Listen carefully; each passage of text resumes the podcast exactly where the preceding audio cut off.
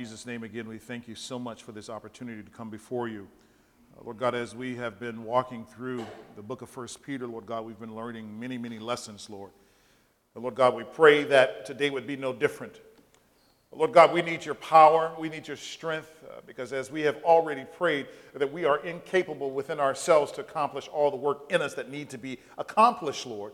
Uh, we need your spirit to do it, Lord God. So we willingly yield to you today. We yield to you today, Lord God, to touch our hearts and our minds, Lord God. Let us never forget your word. We love you. We thank you, Lord God. And we ask you that you would move in us. In Jesus' name we pray. Amen. A couple of days ago, I shared uh, this illustration with a group of people. I shared with them that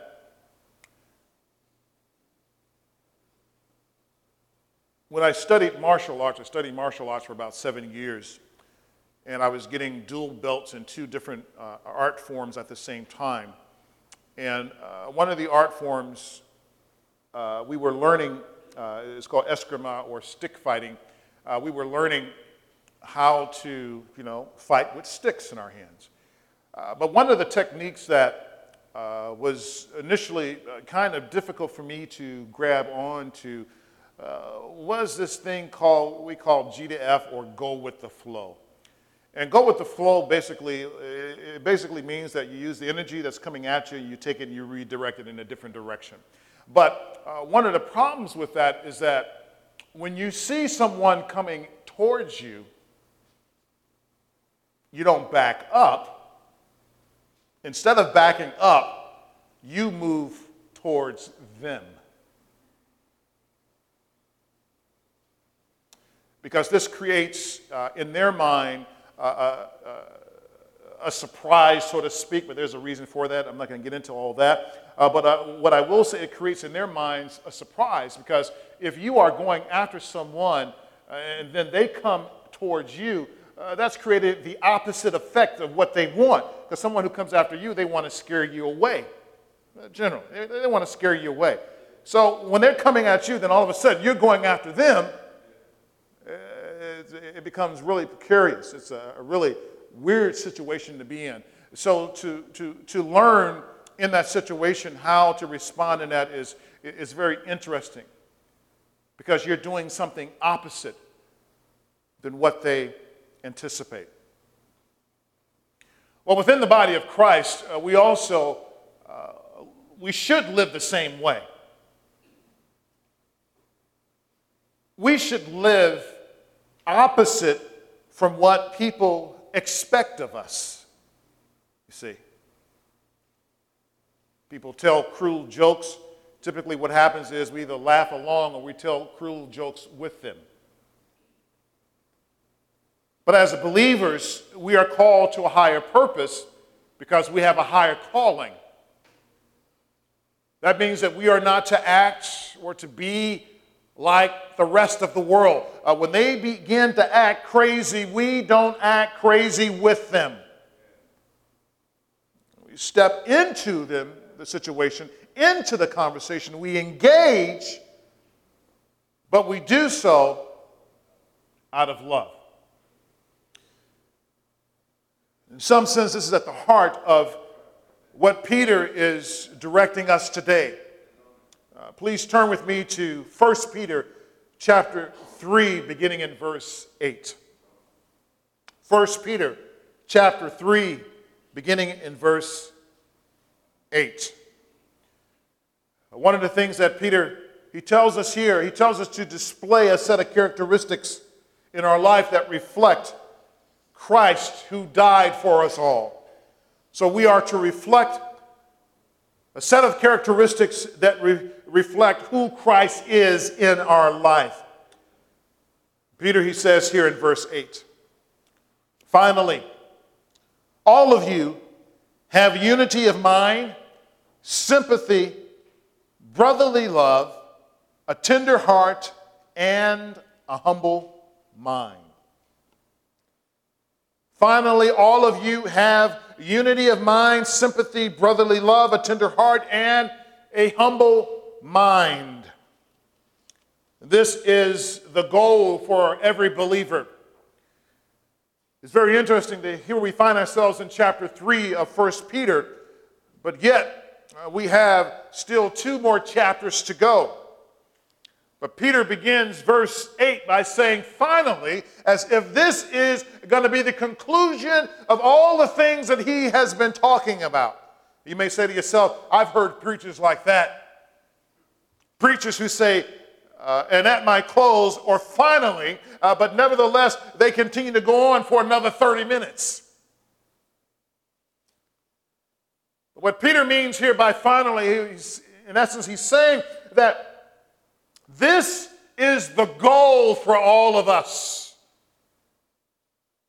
This is our goal to have unity of mind, sympathy, brotherly love, a tender heart, and a humble mind. That this is our goal. He is not ending his letter now, but he is saying that we need to take a look at this. Uh, that when we look at everything that we've talked about in chapter 1 and chapter 2, and even about marriage at the beginning of chapter 3, he's saying that this is our goal as believers in Jesus Christ. Undoubtedly, there is the testimony and witness of Christ in our lives.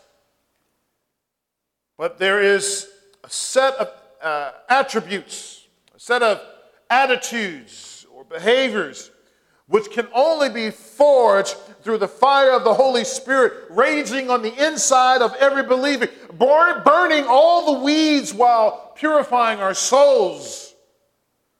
As the good seed of God's word begin uh, to bear fruit and to grow. What are some of these characteristics for us? Number one, Paul, he speaks of having the same mind. Again, these are uh, responses or the behavior or the attitudes uh, that people have that we should have towards another person. Again, the question that plagues us over and over again is the fear of being used fear of being abused. If we take that position of love or submission or sympathy or tenderheartedness or humbleness towards another person, if I am humble, if I uh, show myself uh, to submit to another, will they take advantage of me? So, unity of mind, he says first here. This unity of mind concerns itself with the oneness with Christ and the body of Christ, which is his church. Uh, so, in terms of, of oneness, think of that in terms of communion. How, when we use uh, the bread or the cracker or the wine or the juice, and we remember what Christ has done for us and how he has died for our sins, and then when we ingest that, uh, we are symbolizing the oneness with Jesus Christ.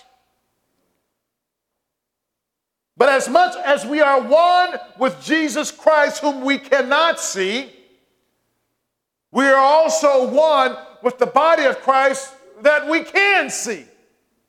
When you look around the room, uh, that you're supposed to be one with that individual.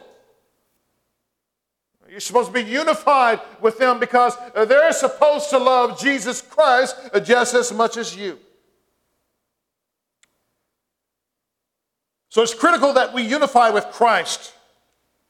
Jesus Christ, who was able to maintain his personhood all while being reviled by others. Uh, uh, what do you mean by this? When Jesus responded after they said and did things to him, he didn't include uh, the things that happened to him when he was a child. He didn't uh, respond to them or lash out after them, uh, at them because of what someone said two years ago. He was able to maintain his personhood because he knew who he was. You know what I mean? That uh, sometimes you uh, may uh, get into a disagreement with someone. Then all of a sudden they, they lash out and they begin to say things, and you begin to ask them, What are you talking about? Seen people like that. What are you talking about? You're, you're, you're, saying all of these things. You're lashing out at me. And it has nothing to do with what we're talking about now. It's because they're not able to separate out who they are or even with the conversation that you're having with them at that time. Only Jesus is able to do this perfectly. And the rest of us, we continue to ask Him for His strength. Jesus knew who He was. And he did not allow anyone else to define him or to push him into doing things that God did not want him doing. As an example, the devil tried. Luke chapter 4, verses 3 and 4. Luke chapter 4, verses 3 and 4. The devil said to him, This is Jesus, the devil said to Jesus, If you are the Son of God, Command this stone to become bread. And Jesus answered him, It is written, Man shall not live by bread alone. So the question is uh, was this about turning the stone into bread, or was this about the person of who Jesus was? Many of us in fact, if we were challenged in like ways, we would tell them, Well, you don't know what you're talking about, Mr. Devil. I'm going to show you. Watch me turn this stone into bread. And not only that, you see that car over there? I'm going to turn that car into a pizza. Look at my power. Look at what I can do. But Jesus never responded to the question about his identity, did he? Because the devil said, If you are the Son of God, Jesus says, It is written, man shall not live by bread alone. Do you realize that sometimes people are asking questions you have no business answering?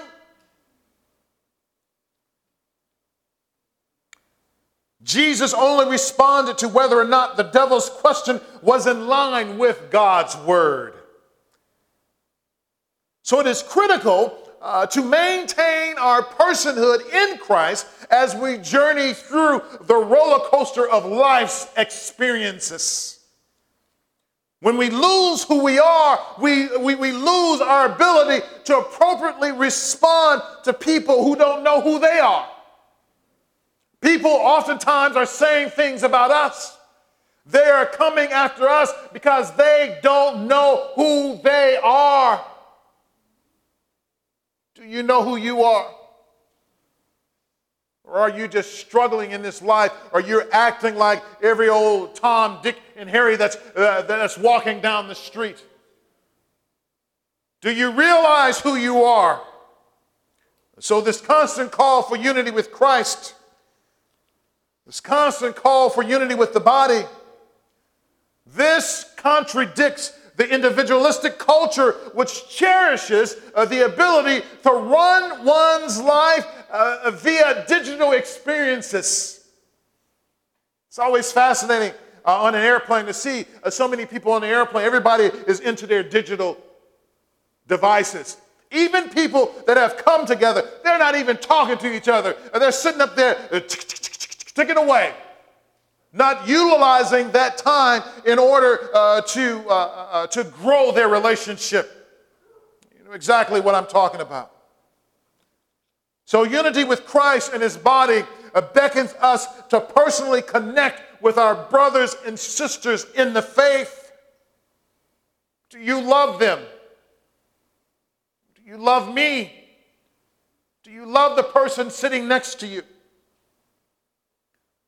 So, the implications of being unified with Christ not only affects unity for the sake of unity in the body, but also the empowerment to be able to handle the next areas that Peter is going to speak of. In the last two messages, we have walked together through this idea of what does subjection or submission mean. Have heard the Lord constantly move us uh, to uh, this godly behavior, which can only uh, truly be sourced out of the Christian experience. Uh, this idea of unity. But you say, I see unity all over the place. But that is not the unity that's found in Jesus Christ, who is the captain of our ships. It's also moved us, this idea of subjection and submission, in terms of how do we better relate to those who are in authority over us. For some, there is an unwillingness to subject or submit ourselves to others, especially if we think someone is less powerful than we are, if they are less important than we are, or less knowledgeable than we are. But this line of thinking wars against the unity of the church.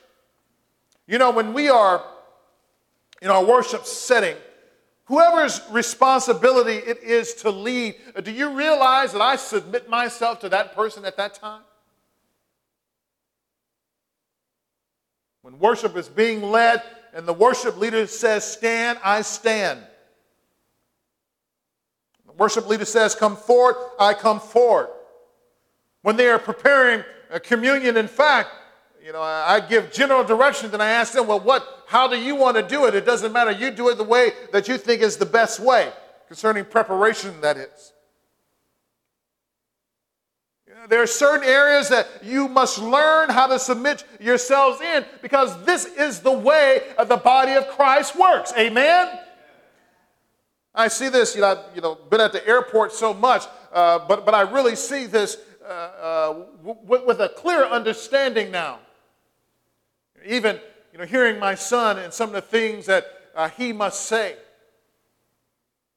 When I think of the pilots and his interaction with the pilots sometime.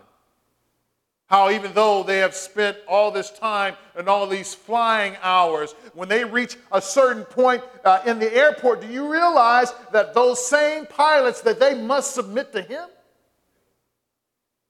That he tells them what to do with these multi million dollar planes? Or that when you go into the airport, right, you can't uh, go past a certain place without seeing the TSA? Right? Like them or not, uh, that you must submit yourself to them. And every step of the way, uh, you must submit yourself to someone else. The police officers who uh, patrol the grounds, that they must submit themselves to a higher authority as well. If they want, if a police officer wanted something to eat, he couldn't just go up there and say, I'm a police officer, give me something to eat. But he must submit himself to the cashier or the clerk. Within uh, the airport, everyone is submitting themselves one to another. This is how the church should work. But the problem is that in some church, uh, uh churches, some people think that they're better than other folks. You think that you're better than folks because uh, you have such and such a business. Or outside of the church, I do this. I am the leader of a classroom, so you can't tell me what to do. I'm wiser or I'm smarter than you are. But the fact that you may think that shows that you lack submission, shows that you lack humility, shows that you are still an immature Christian. Next, the scripture here in verse 8, it goes on to speak of sympathy. And I'm not going to run through all of these, just uh, two of these. But sympathy is uh, to experience something that comes from the outside. Experience something that comes from the outside, or to suffer, uh, suffer with, or to sympathize. What comes to mind is the ability to experience the suffering of another as they have gone through a death of someone that they love, how do you sympathize with them? This is a huge step. If you have been unwilling to take on a weight that you don't want or are unable to carry, uh, if someone is suffering, how do you sympathize? How do you suffer with them? You see? So I don't think that the heart of this passage desires us to place ourselves in the same shoes as those who suffer, but instead it wants us to identify with them, uh, that we should have a sense of what they're going through. Paul says in Romans chapter 12, verse 15, he says, Weep with those who weep. Sometimes we will cry. but it will not be exactly the same tear that someone else has shed.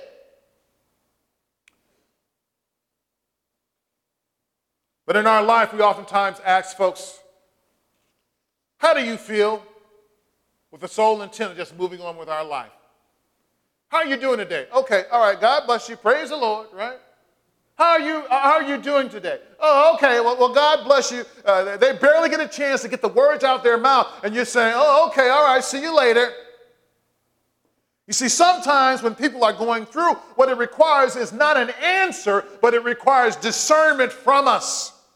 Because sometimes you can sense what people are going through. If you just ask the Holy Spirit, you know something else is going on. Uh, it reminds me of a friend of mine when I was in seminary. That one of the things he used to ask, he used to always ask, uh, How are you doing? And you say, I'm doing all right. And then he would walk up to you. He would get about this close to your face, right? And then he would say, How are you really doing, brother? And a lot of times we don't share because, uh, whatever reason, we don't feel comfortable sharing about our life. But if someone truly wants to know how you're doing, tell them how you're doing. Someone asked me uh, last night, how are you doing today? I told them, I said, you know what? I said, how, I said, first, how are you doing? They said, I'm doing great. I said, you know, well, you want to know how I'm doing? I said, right now, I'm tired. You know what they told me? They said, I really didn't want to tell you. They said, but I'm exhausted. Why do we do that? Why do we play? If you're tired, you're tired. Uh, uh, you let people know so they can pray for you. Some people are hurting and you try to uh, give them sympathy, and some say, I don't need your sympathy because they are just jacked up on the inside. They're messed up on the inside. Uh, they're so messed up uh, that they don't even want your sympathy. They don't want your prayers. They want to go through all by themselves. But I'm telling you, within the body of Christ, that we need one another. We need each, each other's prayers. We need for those to have joy when we have joy. We need others to weep when we need. When we weep, we need the body of Christ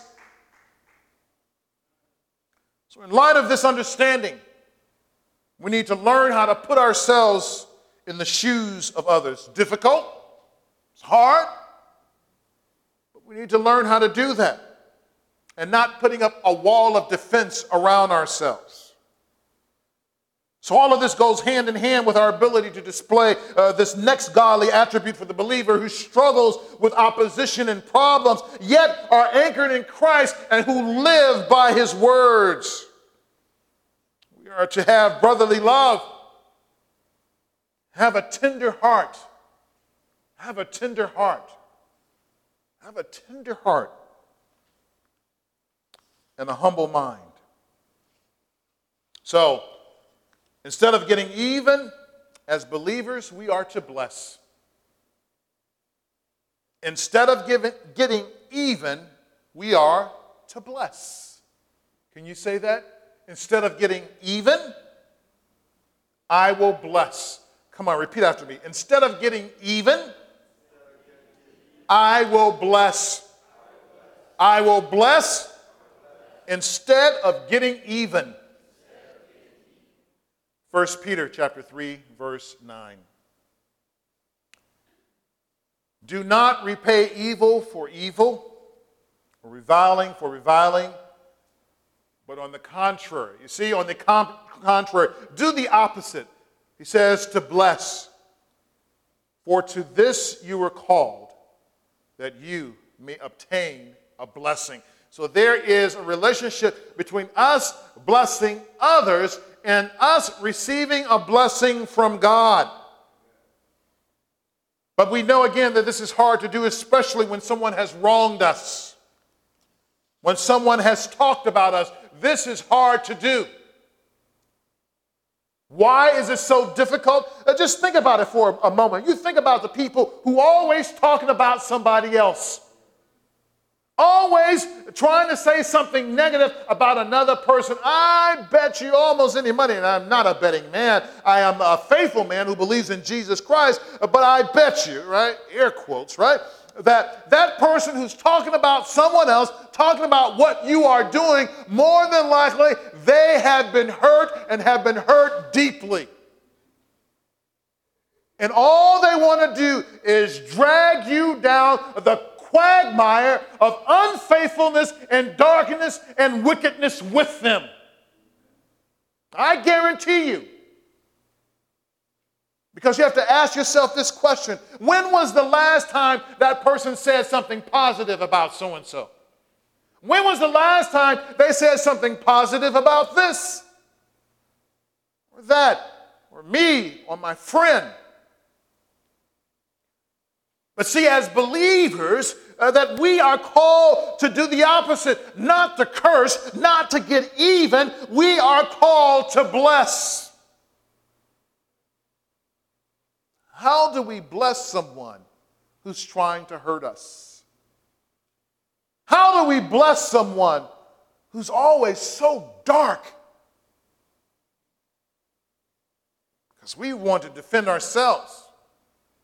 And say they can't talk to us like that. They can't, you can't treat me like that. In fact, our wise peers may say something like this You know what?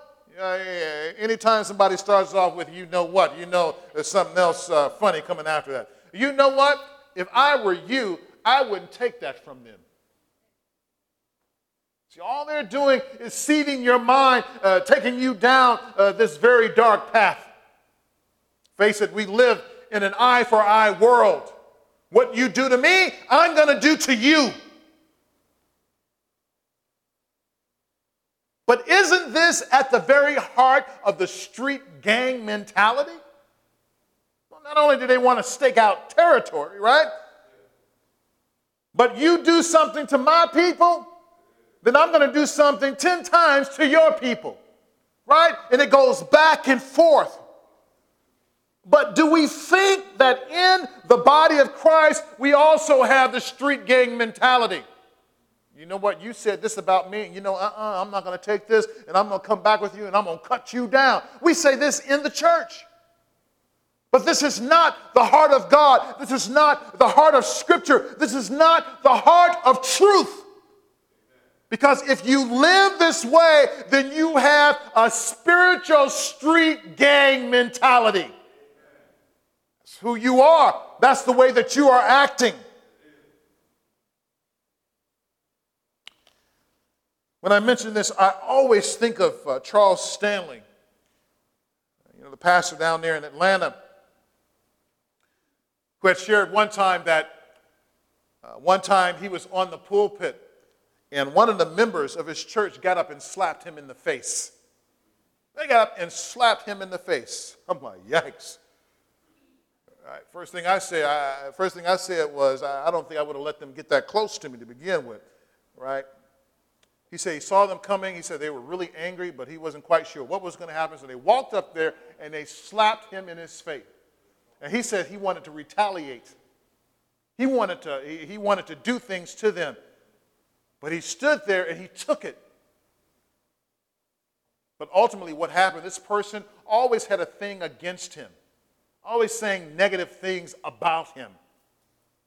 And in the end, that was in the early days of his ministries, if I'm recalling correctly. But what that did, the fact that he did not retaliate, uh, that, that sealed his relationship with the rest of, rest of the congregation because they wanted that man gone. And from that point, the entire church began to follow him. Are you willing to take a slap in the face in order to lead God's people? Are you willing to take a punch in the gut in order to have your leadership secured in your household? You see, we love the end of the story, but we don't like moving through the story to get to the end of the story to get the reward of the story. Hey, I, I'm with you. I'm with you. We will never grow without having something to grow through. You will never grow without having something to grow through. Right? You know, I've been on this airport and this plane theme, right? And uh, one of the things I realized as I was thinking through this message was that every time that you get on a plane, you're going to experience some type of turbulence. Well, sometimes that turbulence may be less severe than other times. I've been on planes that there have been like a little small shake, and that's it, and you moved on with your business. I've been on planes where I felt the plane, it felt like it dropped like 20 to 40 feet in the air. And I'm talking about a jumbo jet with two, where people are upstairs and downstairs. This whole plane go whoosh, and then all the way back up, hitting turbulence. Man, that scares the living daylights out of you. Some people say the heebie jeebies out of you. But one thing that I have learned, regardless of when you fly, that one thing that you can expect, you can expect turbulence in your life. Regardless of how much you go to church, regardless of how much faith that you have, you will experience some level of turbulence in your life. It's going to happen. Amen?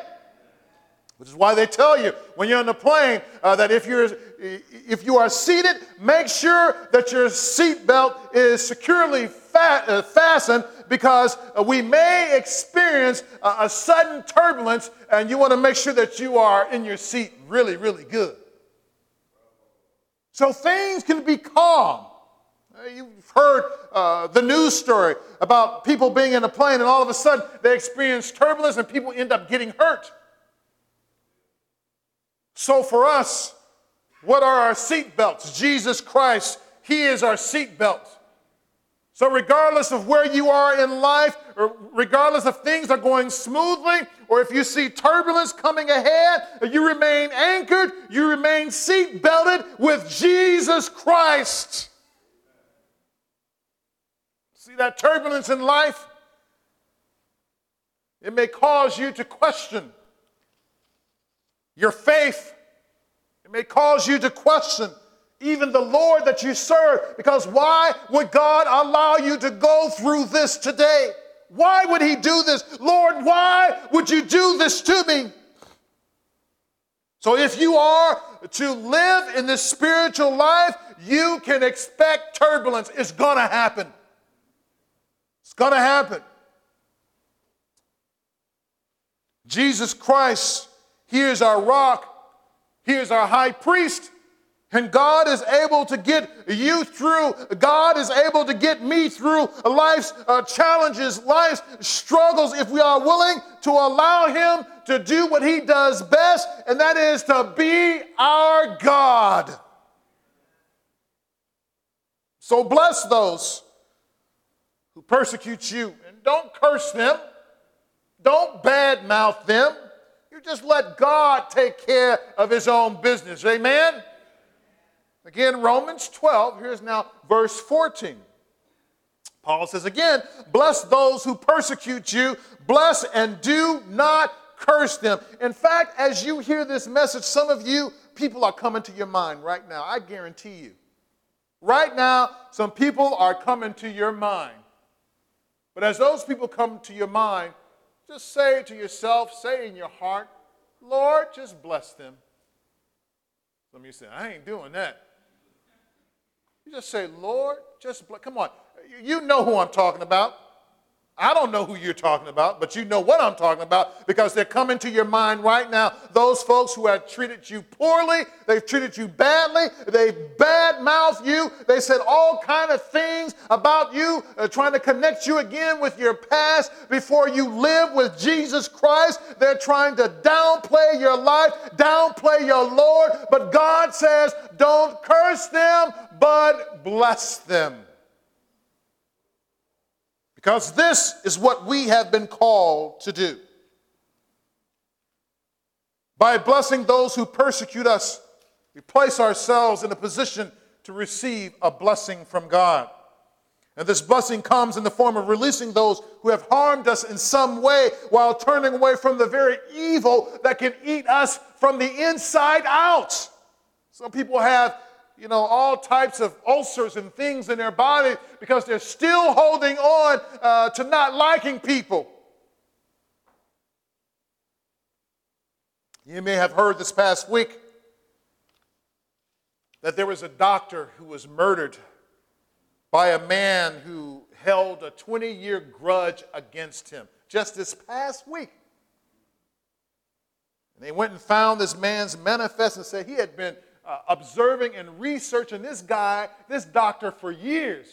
Knew who his friends were, what time he went to work, what time he came home. Uh, he, knew, he knew his entire thing until finally, last week, he murdered him. A 20 year grudge. But raw emotions stare us in the face. Even some biblical writers attest to this as well. Look at Psalm chapter 109, beginning in verse 2. Psalm 109, beginning in verse 2. It says here, For the wicked and deceitful mouths are opened against me. You're saying, they're talking about me. Father God, they're talking about me. It reminds me uh, when my brothers and sisters used to talk about me. I used to go to my mother and say, Ma, Ma, they talking about me. Ma, Daddy, they talking about me. The psalmist here says, For the wicked father and the deceitful mouths are opened against me, speaking against me with lying tongue. They lying on me, Daddy. Daddy, they lying on me. They encircle me with words of hate and attack me without cause. In return for my love, I love them so much. They accuse me, uh, but I give myself to prayer. So as they accuse me, I just pray. Verse 5 So they reward me for, for evil for good and hatred for my love. This places the believer in a precarious position. When we find ourselves in a place where our feelings and emotions rule over us and even rule over what God's word says. Now, I'm going to pick up in Psalm 109, verse 6.